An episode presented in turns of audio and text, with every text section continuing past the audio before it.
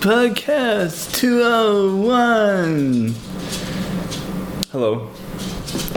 This is Joey McGarry. Um, professional inline skater for 20 years. Um, I am uh, blessed in all disciplines of inline skating. Just kidding. I'm not actually that good. But I'm better than I was. Todd and I were talking the other day about how um, we were really bad at skating when we had a lot of time to do it. Like we would drive to these skate parks and uh, and go film. Like drive there in the morning. All of us had night jobs. We would work like 6 p.m. to 11, so we would have all day to skate. And we would drive to park. And Lucy, oh shit, Lucy.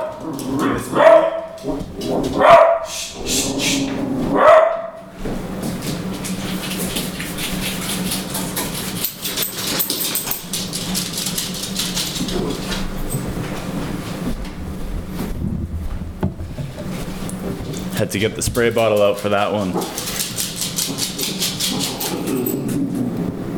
Are you done? Are you done? We would go to these skate parks, and what what in my head, what my memory is of like, oh yeah, where you got to skate all day and and uh, and film. We weren't really that good, and we couldn't even really skate the parks properly. Um, so I get like I get more skating in sometimes now in an hour or two than I did a whole day at a skate park. If that makes any sense. Like I didn't even know how to use the whole park properly. I didn't know how to get speed from the banks. And even before that, like when you're really young, it's funny to think that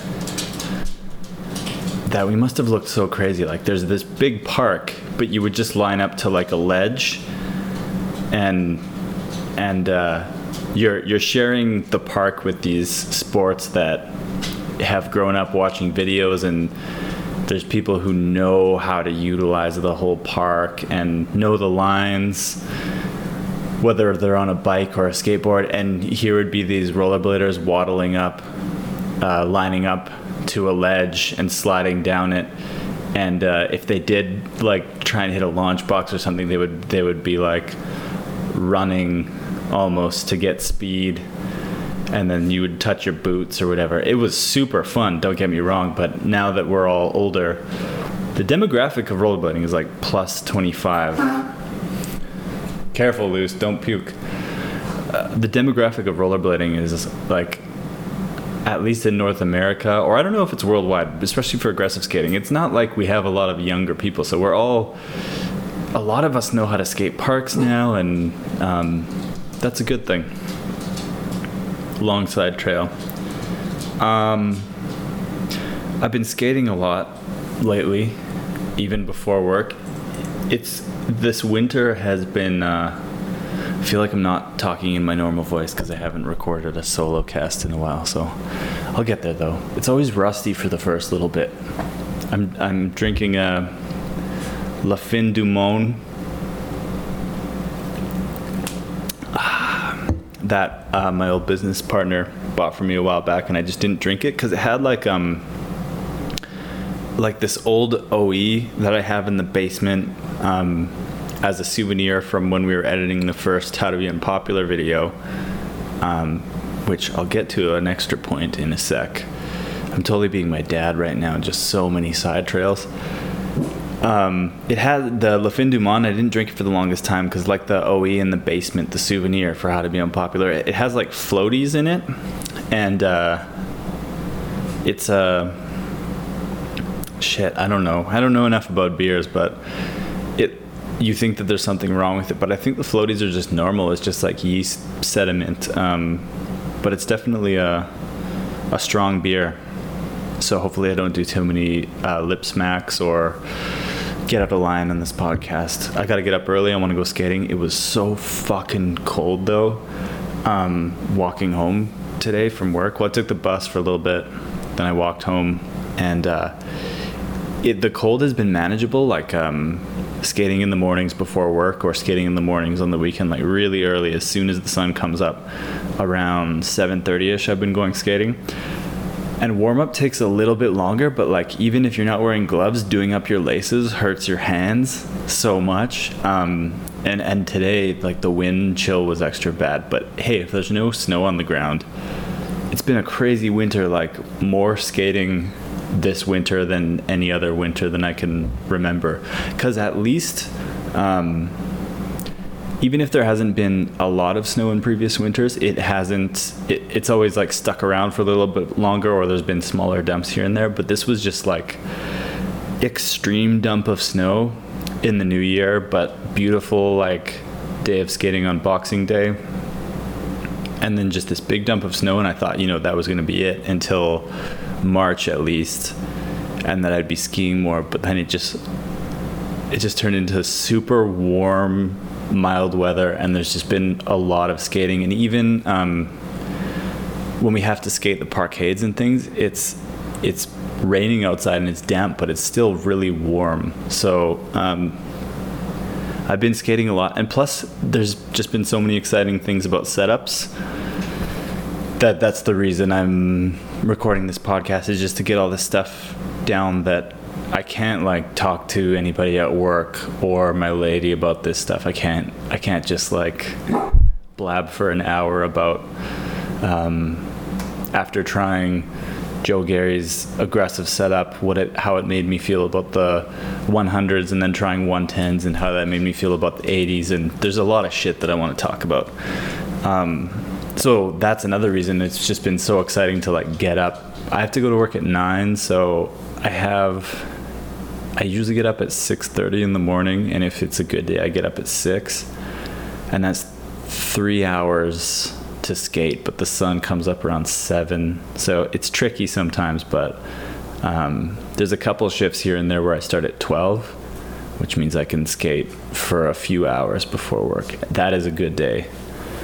The person that you are um, after skating compared to the person that you are before skating, it's completely different. I swear it's some kind of uh, the ritual part of it taps into some kind of religious thing in terms of like after a good session, how you feel. Even if it's a solo session, um, you're just a completely different person. Things roll off your back a lot easier, and you're. It's gotta tap into some kind of similar thing to meditating or praying or exercise definitely releases dopamine but there's something about like the movements of skating how it's um they're not uh it's not like you're doing a set series of movements you're just kind of flowing around and especially lately um, using the hundreds and the hundred the 110s and the and the 100s skating had uh, skating the park it's weird. It closed in one way and then opened up another way and then trying aggressives at the park opened it up one way and closed another way if that makes any sense.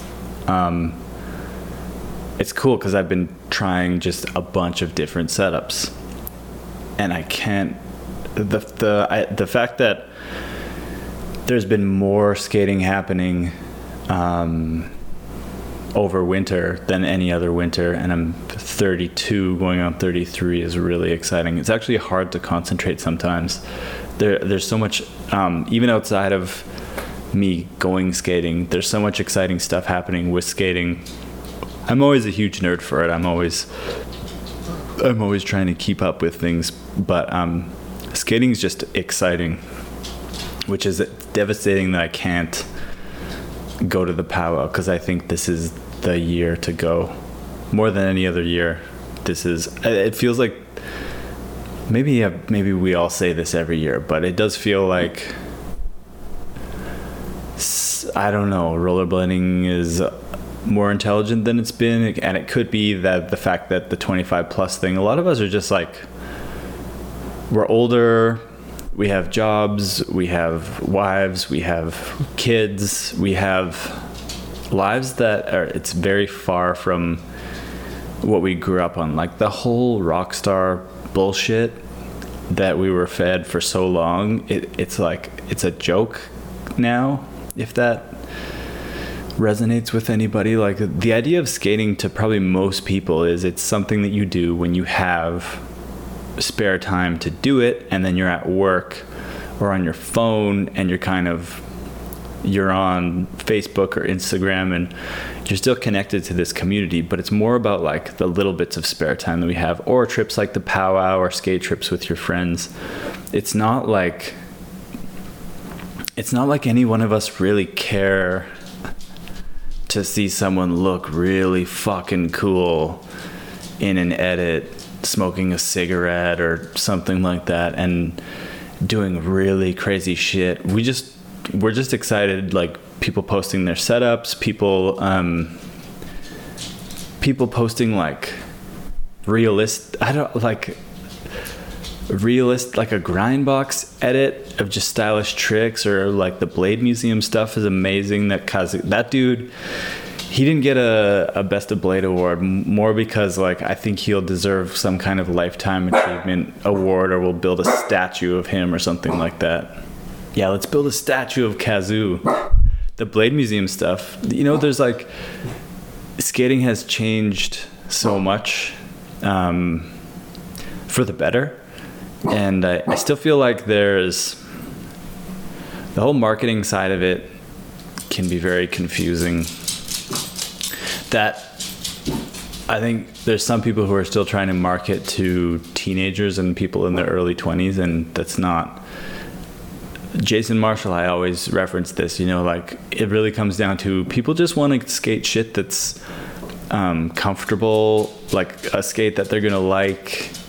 Um, and it, and that's about it. Like if you only have one time to skate every week, or maybe you only skate like once every two weeks, um, and that's what skating is to you. You don't. I don't know. It's more personal, and it's more about like the community of skating. Hopefully, I'm not talking of my ass, but I have a note here. Um, sometimes you just have to speak, even if it's not right to everybody. You just have to talk, because, like I said, I can't. I can't just talk to my coworker in the office or my boss and be like, yo, I just got my ground control bigs and I, I set them up flat, but they didn't feel that great. They felt a little sticky. Um, but I went to the old park because the pavement's not as good there. I should have gone to the new park. Um, so then I had to order 68s for the outside, but now they feel way way better. But it it rained the morning I was supposed to go skating, so I haven't tried them yet. And compared to natural rocker, they feel like this. Like I can't I can't say any of that stuff. Like, I can't. I can do small bursts of of excitement to to my lady or to my coworker. Just like, I got this cool new frame sample, and I'm really excited to try it. Or I got to skate this weekend, or I'm hoping to skate this weekend. Or um, Lacey sometimes just like watches me sit there like past two weeks it's been um, obsessively skating in the mornings, obsessively editing in spare time, and then obsessively setting up skates. I don't know. There's just this this excitement around skating, especially now that I'm kind of starting to realize there's there's kind of two distinct setups for me, and you could get into having a third or a fourth, but um, it's starting to be really clear, but it's going to get extra confusing, um, which I'll talk about in a bit. That I feel like the two can merge into one once you learn everything you need to from trying like the biggest wheels with the longest frames and then using your aggressives or a friend's aggressives like Joe Gary's um, and then and then taking a lot from those two and seeing like, okay, well, what setups in the middle? Because I thought that the the GC bigs were gonna be closer to the middle, but they're not actually. They're more further on the side of aggressive. And then the 110s are super far on the other side. So it's getting interesting, let me tell you. Um, but first, I just want to talk about um, the Montre VOD that came out today. Um, I remember seeing like the picture, the kind of like the ad or the preview that I shared. Lots of people shared.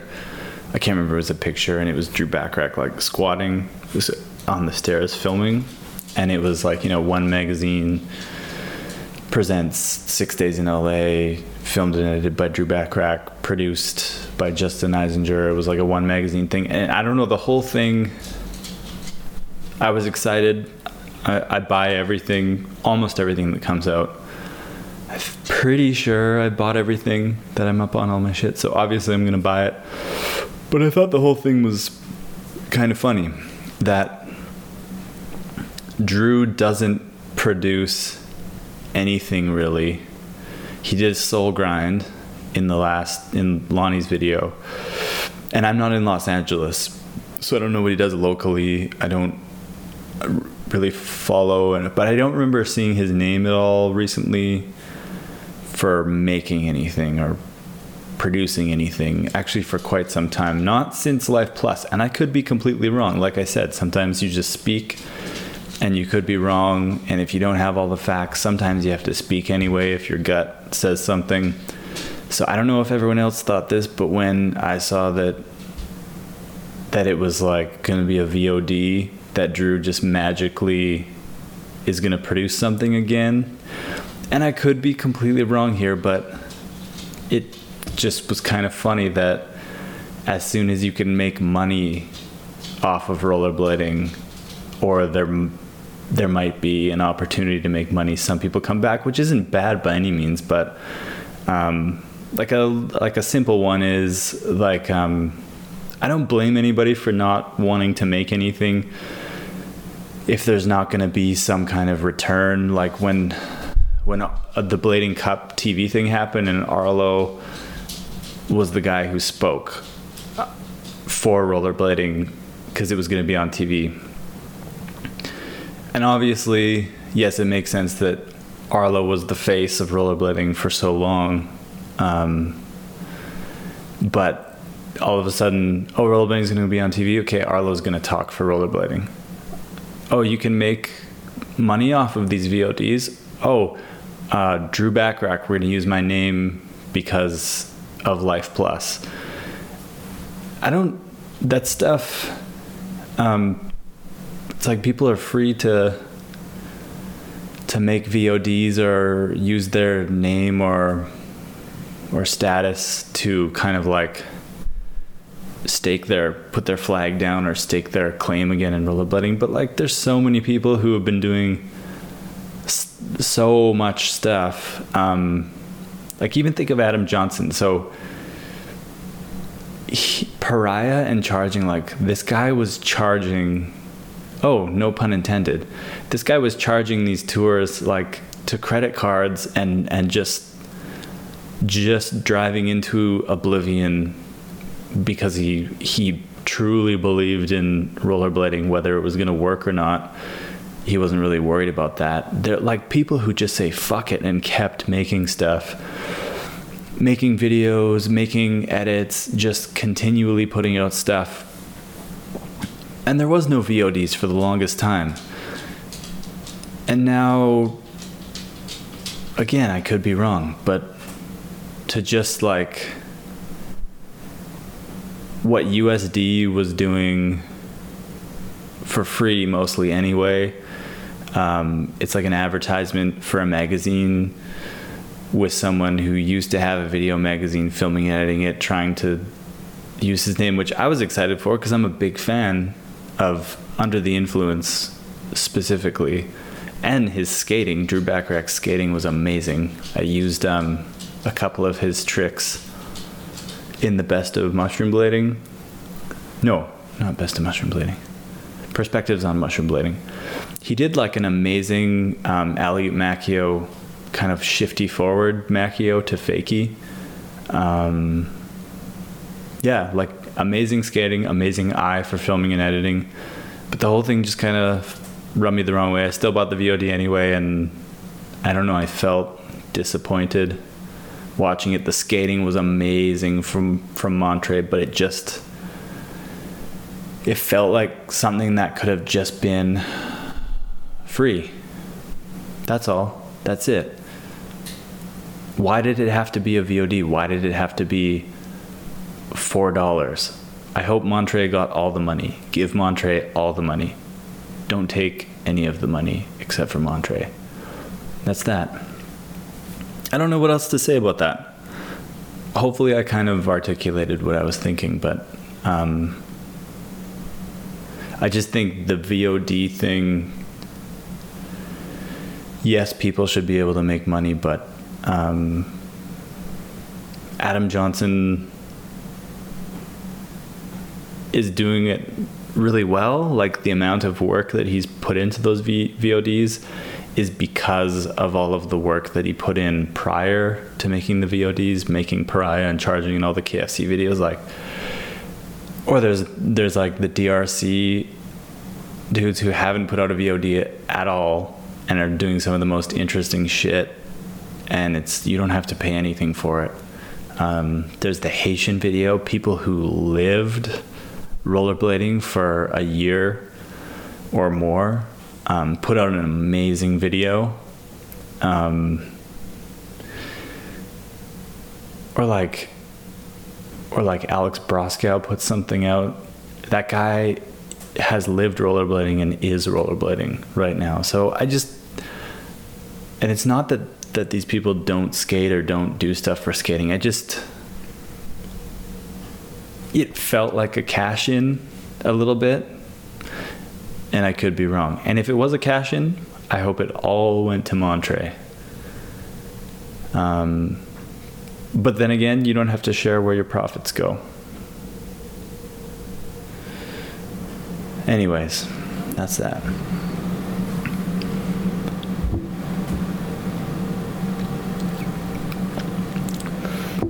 So, the other morning, I woke up randomly and was like, I have to do uh, some grinds. I don't know where it came from, but I was like, I have to go to the park and I have to do grinds. So I borrowed Joe Gary's skates. They had Kaltik frames on them and uh, 60 millimeters in the in the middle, 57s on the outside, and uh, they felt so insanely short because I had been skating uh, the 110 Wizards, which I'm not sure how long they are, but they're fucking long. They're really, they're really long. Not in a bad way because they're rockered, so they're still you can control them. But I had that classic like K2 fallback feeling, and even then I have the yellow Superfeet in, which gives a, a heel lift, and. Uh, those skates felt so crazy, the aggressives, and um, all of a sudden something clicked where I understood that the skating that I was trying to do through like a lot of aggressive skating that I that I did, um, and I probably touched on this before, but I I wasn't doing it in the right setup, and that my grinding and my like general like technique in aggressive skating has improved from skating skates that I can't grind in. Um, the way that I pump the banks at the park and push with my heels, who, by the way, um, Alex Broskow, I have even more respect for his skating than I did before. That guy, you could study how he jumps into banks and quarter pipes, how he pushes with his heels, how he keeps his momentum um, it's incredible. He skates his anti rocker setup like he has 80 millimeter flat or 100 millimeter wheels. This the the intricate things that he's able to do with speed and power and jumping into exactly the right spot, landing in exactly the right spot. It's incredible. That bowl edit um, of him skating, even when he grinds now, his grinds are more like airs. So he's kind of like he's almost floating sometimes over the object. Um, and for someone who doesn't know rollerblading, it's probably hard to understand that what he's doing is so incredibly dif- difficult and that he's so he's like mastered such a specific style of skating that it looks so easy. Like watching a Broskow section um, I wish there was another way to to experience a skate video for people who don't skate because I think to see Broskow skate in person at some of those spots would give you a whole new appreciation for the speed and precision at which he does a lot of it that shit. Um, so I kind of like maybe my skating technique wasn't good until I tried some of these bigger wheel setups and uh, so going back to aggressives, I kind of understood how to use them. It sounds ridiculous because I'm 32, but um, in terms of weight placement and speed, um, keeping speed, how fast I want to go in and out of things, I think Josh Petty's uh, VG7 section is a really good reference point or yeah Broskow, Richie Eisler, people who skate fucking fast in their aggressives. Haffey's just on the Haffey level, so you can't really compare because what he's doing. Um, I would love to have a VOD theme podcast where I show Todd all of like the VODs because he, he doesn't he hasn't seen anything, and I don't think he watches anything um, to to get his feedback on all the different uh, VODs. But Haffey is someone who's just like maximized his skates to like there is there is nothing that that guy has left to prove to anybody especially like even that last VOD it was like it was almost like a victory lap because the amount of sections that he like you just think of even the main 3 that people would say uh, you could probably put Eric Bailey. Fuck, there's so many good people in rollerblading. But like Eric Bailey, Alex Broskow, Chris Haffey, Chris Farmer, like people that have just put out sections for so long. Like these are the people you want to be giving money to. Um, obviously, if Montre is getting all of the four dollars or three dollars and fifty cents, by all means, I'll pay that money. Um, but like people that have been grinding it out and and living it um i digress though. Yeah or sorry Haffey is just someone who's like he's maximized everything that he can do on skates. He has nothing left to prove. There after that that street section he put out there's no reason for him to put out anything more. Um, he can just do his thing nitro circus he should get married have kids still put out sections and skate if he wants, but he really has nothing left to prove. He's on his own level. Um, but yeah, um, trying trying aggressives again. Yeah, have a new appreciation for the way other people use them and the way that I want to use them. Like I said, going pretty fast, um, and then and then also like execution. Um, 18 plus did this really well, and uh, the Blade Museum stuff that Kazi was doing, where he's kind of he's constantly posting. If you don't follow them on Facebook, or I think it's rollerblading, rollerblading.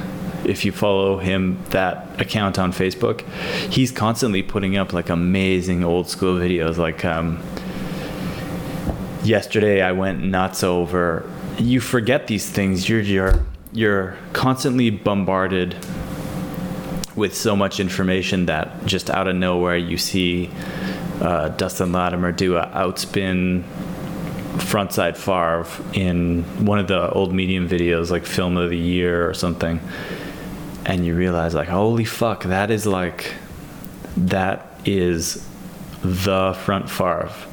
That is, if you want to look at how to do a front farve, you look at that front farve. So I'm at work trying to concentrate on doing things that aren't skating, which is uh, really difficult.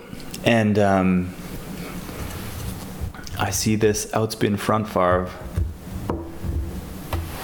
And then I just, I have, like talking to the Lonnie podcast or the Jason Marshall or the Frank Stoner, there's people who give me an, appreciation for performing a well executed grind. I think we're so bombarded with the way grinds are done today that we forget the first time somebody did a grind like um, that account posted today and i think frank like wrote an entire piece on on this or at least part of a piece was about this but jason marshall did a far side alley-oop sole to forwards in vg4 and to know that nobody had really done that I f- one of uh, the mats in Hoax 2 kind of did it true spin far side and landed in the grass in Hoax 2, but the way Jason Marshall did it, the style, there's tricks that you can go back to in our history that are the first time something was done. And a lot of the times, the first time something is done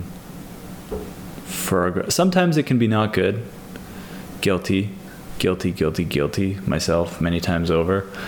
Um, the first time you try something, it might not look the best, but sometimes the first time somebody does something, you go back and you look at it and you're like, wow, I really have no integrity on my front. Like, I don't even do front Favres. Um, but if I did, I need to think of Dustin Latimer. I need to think, okay, if I do a front Favre, I also had this Robert Leovanos picture in my head that I think that was the first time I saw a picture of it. Um, and maybe Brandon Casey. I'm thinking VG five or six.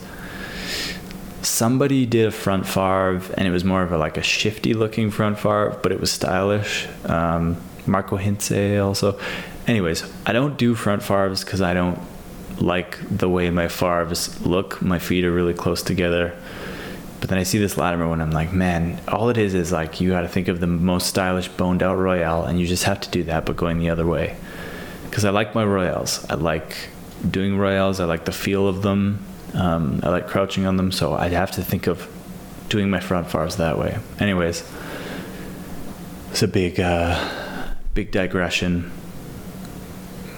in terms of me trying aggressives and having an appreciation for either a going really fast and B, just a well executed grind. I think that's like my enjoyment of aggressives have a lot to do with that. And then if I do try and do anything that is unconventional, I want to do it fast and simple. Um, and that's where the big wheels have come in and for teaching me like don't go slow. And if you do try and be as controlled as possible um, and be you know simplify your trick. And then watching skiing also i think this beer is working. Watching skiing also has brought it back to yeah the v, the josh Petty vg7 hey hey hey hey hey come on the simplicity of just good going fast simple trick, you're in control, you're fairly relaxed, but you're also not trying too hard to look like you have good style. Um, still be you. Just be you. Whatever you do, you can do. And then when you do do something, just be you. Uh, there was a girl that always said when we tried to do an urban voice, it ended up sounding like Rocky Balboa. Um, so, uh, Leon, I begged him when he was driving back from Calgary to. Uh, he liked the 110 so much that he was almost not going to let me try them, but I got to try them for about a week. I got, I think, three solid sessions, one shitty one on top of that where it was so cold and I had to kind of rush before work. Um, so I got three somewhat solid sessions in them. One at the old park, one at the new park, and then um, one at that like dirty that meridian spot. We made an edit, and uh, it's re- really crazy to um, Lucy, Lucy. Shh. Shh, shh. Better not bark. You're gonna get sprayed. To think about the uh, the evolution. So when I tried the Wizard 90s, I thought they felt long, but you could control them. And now th- those probably feel short because when I tried the hundreds, those felt long but not limiting. They just felt like a different way of experiencing skating. So going pretty much like just simple control speed backwards and forwards. That's kind of like what the hundreds are. Um, and there's extra stuff you can do pushing with your heels and carving and turning, but there's still so much to learn. Um, so those felt long, and then to add length to those, it wasn't that they felt long; it's that they feel different because they have the rocker, but it's the way that when you lean on your back two wheels or front two wheels with the rocker, it's the way that the skate feels. Um, because the 90s are like okay i know this. I know the way that this works and that's where you see um, especially in like the meridian edit like todd skates are super nippy and controllable controllable whereas i'm in these 110s and you have to actually skate the spot differently. Like that wasn't probably the best spot for the 110s um, we had to like sweep shit and it was lit only in certain spots. I think if that spot was wide open um, the 110s and the 100s are, um, yeah, simple lines going really fast, simple things that are controlled and going fast. That's all I can think of. Whereas the 90s are like the big wheels 2 style skating where you can like do more footwork and intricate stuff. Um, but I don't, yeah, I digress on that. Deep breath. But the 110s added extra length and um, extra height, which, by the way, the height's not even that bad. I can have my skates completely undone in the hundreds and the 110s and still skate around. My ankles are not in trouble. Um, in the edit at the new park, I did like a wall tap to big gap and land fine. You just have to have the right boot for it, and you got to lace your shit up tight and have your buckle done up tight. I think you can't um, you can't relate how you do your skates up on your aggressives with how you would do your skates up in a big wheel setup. The 90s and the 80s, you can kind of have like tighter tighter than the laces and on the instep and looser around the ankles and the buckle because you're not that high up off the ground, especially in aggressive. There's people like Ian McLeod. Um, I swear Latimer did too. Like it looked like they had their skates super tight in the laces and on the instep, and then the buckles were loose, and ankle mobility meant, you know, more uh, range of motion in their ankles for the way that they could grind and everything. Um, could be wrong, especially in McLeod though. Man, I'm pretty sure that dude keeps his ankles loose. You couldn't skate hundreds and hundred tens like Ian McLeod style it's more about having the shit laced up as tight as possible and like pushing with your heels, and not striding very much at all, keeping your speed, and it's a great way of experiencing skating. Actually, it's um, how you think you're supposed to use the frames and your setup at first is you start you think that it's limiting you and you're not at the right spot and then you realize that no there's just things to do in this setup that will enhance this spot, if that makes any sense. So like I had a breakthrough session um, at the skate park early on this week where I realized that in the hundreds or 110s, if you go to a, a, skate park like the Kamloops skate park, the newer one that just has amazing shit to grind everywhere, wide open spaces, super nice concrete, lots of lines. At first, you're thinking, "Oh, I wish, I wish I could grind stuff. Um, I don't have the right setup. These are more for the street." And then you start to realize if you just practice getting around the park full speed, super controlled. Um, there's speeds that you can get up to, and there's ways that you can push with the skate that it's just not possible.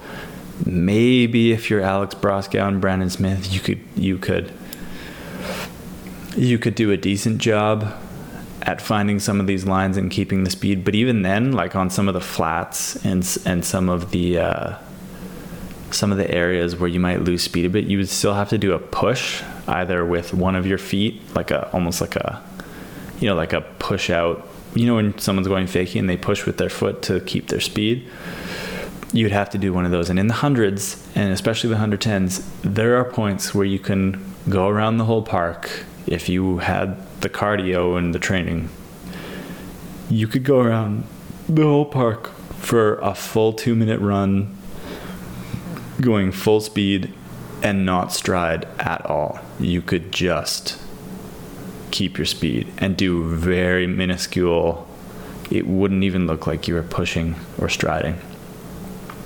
And then it's like, wow, that really takes the whole rollerblading look of rollerblading out of rollerblading. Because I think how I talked about at the start, how we used to use skate parks, of course we looked terrible a bunch of uh, a bunch of cattle waddling around on soap shoes with wheels, lining up to a ledge, missing grinds a bunch of the time, and like barely getting enough speed running up to a ramp and grabbing our boots and kicking out. Like I said, super fun. But now to cruise full speed, not do a grab and just cruise and then go from a carve into a wall, wall ride, off the wall ride, land in a carve, from that carve, launch the quarter pipe, land in another carve, and your and your your line actually like the way that you go from point A to point B to point C becomes one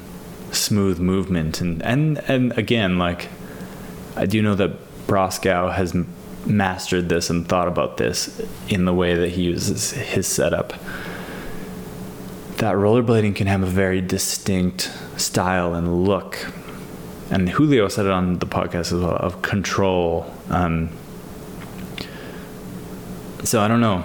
I, I, I think about how my the way that I use the bigger wheel setups now, especially the hundreds and the hundred tens, it's a really, really, really unique and limited way to experience spots that you may have habits at. Limited in the way that I'm not going to be able to do a full speed backside around the bull corner. But I don't want to skate the bowl in that setup. If I do, I would want to drop into the bowl for part of a line and come out of it and then keep that speed go through another part of the park, if that makes any sense. God damn it, I gotta pee. But the worst part of uh, of trying aggressives and then trying hundreds and hundred tens is is that now I know for sure, and then soon to be, fuck, fingers crossed that it weather is good tomorrow morning. Um, to try the bigs, Joe Gary's bigs, of course, they're not mine. Borrowing them, um, that the in between point, the in between point for setups is a lot. Uh, there's a lot more possible than I thought there was possible, because when you start to try hundreds and 110s in the right boot and realize if there's enough support for your ankle um, that you could go to a 90 well, and enjoying the length of those frames and the rocker, you could start making a 90 that's like the big frames but metal with plastic like a like a Kaiser element but oversized with a natural rocker. And you would have the middle wheels spaced out but there would still be a natural rocker in the pattern of the wheels. And I'm starting to think that you have you have like 60 and under which is like amazing for grinding. And you can still go fast if you're like if you know how to use your skates. I think skating technique is learned on you know 72 76 80 a lot of us grew up skating rec skates first or hockey skates or you know you learn your skating technique in something that you go forwards you go backwards you learn how to go fast you learn how to hockey stop. You learn all these basic skills and then you go to smaller wheels and they're more limiting in, in some ways but your technique if it's good if you know how to use the skates if you know how to jump into banks if you know how to um, go up and down a quarter pipe or pump in a bowl then you have these smaller wheels and um, they're more stable they're lower to the ground and they're amazing for grind so like 16 under amazing grind setup and if you're a super skilled skater you know how to use that because you can use the other setups. And now there's like the middle ground where I don't think it's just going to be, you know, power blade or commuting frames or slalom frames. The bigs have proved that there's a lot of people who take their experience of, of skating, what they skated growing up, but now you add a grind space in the middle and as if you can get used to the 72s which i haven't tried them enough one really short roll around and they didn't have the rocker so i don't know yet but lucy it sounds like lots of people lucy look at your face lucy look at your face you look you look like you're stressed out um,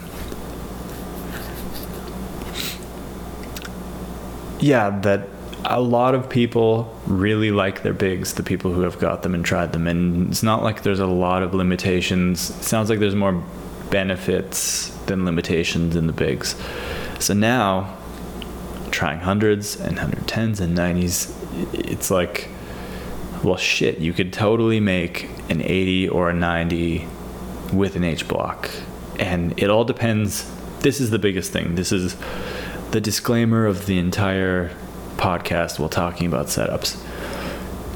Probably the biggest thing that I've learned in the last while, and especially trying skiing and seeing people with so many different setups on skis, is that there is no one right setup. And apparently, the whole like wheel size argument thing has been happening in mountain biking for a really long time, and it gets really complicated and um, there was a great video that was posted where they tested they put like these three different wheel sizes that people had been arguing about for the longest time they put them through all these tests and um, they had data that you know certain wheels perform better on certain things. The biggest ones were the fastest but what about climbing downhill or climbing up hills or um, rider weight and rider size and rider ability? Like fuck. The disclaimer is there is no one right setup for everybody, but everybody should try as many different uh, setups as possible. Not even you don't have to buy stuff, but like I love that there's those uh, there's like Blade Trade outposts and Blade Tech and people posting shit on Instagram and having conversations like experimenting with what you have or trading for stuff to try new stuff. There's so much to try setup wise that you might find out like one minor little thing like trying a different footbed or rockering your skates or putting a cuff that's a different hardness or trying a different liner or lacing up your skates a certain way it's like there's not even enough time while you're on planet earth to try every number of setups to find what you really like but you can at least get closer to finding maybe your perfect setup. Maybe 76s spaced out with a rocker um, with a high boot is going to be like the one setup you use for most things. Um, I, I do think we can get to that point where where you can do like the big wheel kind of skating, like the precision footwork, slalom style skating, but you could mix it with grinding. And I do think like fuck, you don't even need an H block sometimes. If there's enough wax, you can do a Royale or a front slide or a fast slide or a pud slide. You can do all that shit without an H block. It just, there's no one right setup. It's not like, it's not like you have to have an H block to do a Royale. It's not like you have to have a certain wheel size. And I think that is really important too. Not only is there one, not one right setup, but there's not one right user, or one right way to do things yes, Latimer did do a textbook Farve in argons, probably anti-rockered, um, you know, high cuff, really hard to bone over. But if you have skates where it's easier to do that, it doesn't mean you have to do it the way your skates want you to. You can do it your way. You can you could do that shit in a slalom setup. If you wax something enough, you could do a Latimer front Farve it might even look even crazier or, or like you might even be able to come out of it differently because the way that your wheels grab onto the rail as you spin out you know this is the world we live in this is this is rollerblading it's not one fucking thing you know it's not it's not California in the 90s it's not um, it's not Senate it can be if you want it to if you want to if you want if your religion is Alex Broskow and KFC 2, fuck yeah, do it. Do it up big. I support it.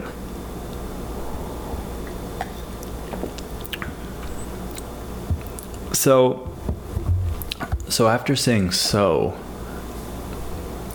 where I'm at right now is uh, I'm really into the way Joe Gary's aggressives feel when I borrow them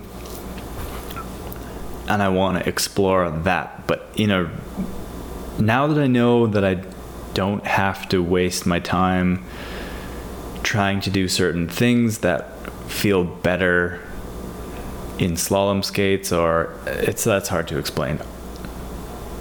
Knowing that I was exploring certain kinds of skating in the wrong setup, now I'm a little bit more laser focused.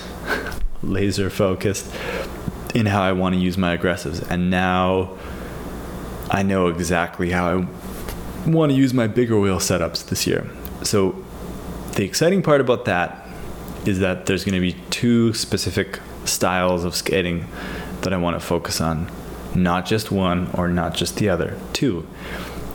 And the goal is personally, I don't know about Leon and Todd and whoever else wants to be part of this, wants to be part of this. Um, there's two videos that we're going to work on this year. Uh, the sequel to Mushroom Blading 2, it's going to be a $500 uh, VOD, and then Big Wheels 3, we're thinking about pricing. I think it's going to be about $1,000. Um, it might come down a little bit, I'm not sure. But those are the two videos Big Wheels 3 and the sequel to Mushroom Blading 2, and those are going to be big wheel videos wizard frame videos, maybe with some aggressive appearances, but probably not. Like just to focus on what those setups can do. To just focus on that and not get distracted what the other setups can do because there's still so much time to practice with the other setups.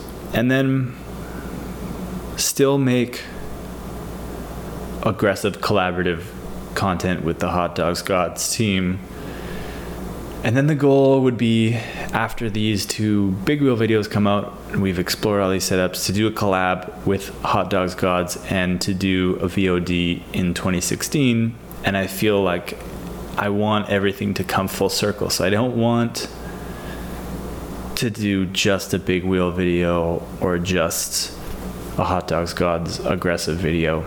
I would love to meet in the middle somewhere. And I don't know what that's going to be like because I don't know if if skating the bigs, you never know. Like you might skate the bigs, and then start to think, well, fuck, can we go to 76 or 80? Um, you know, what is the point?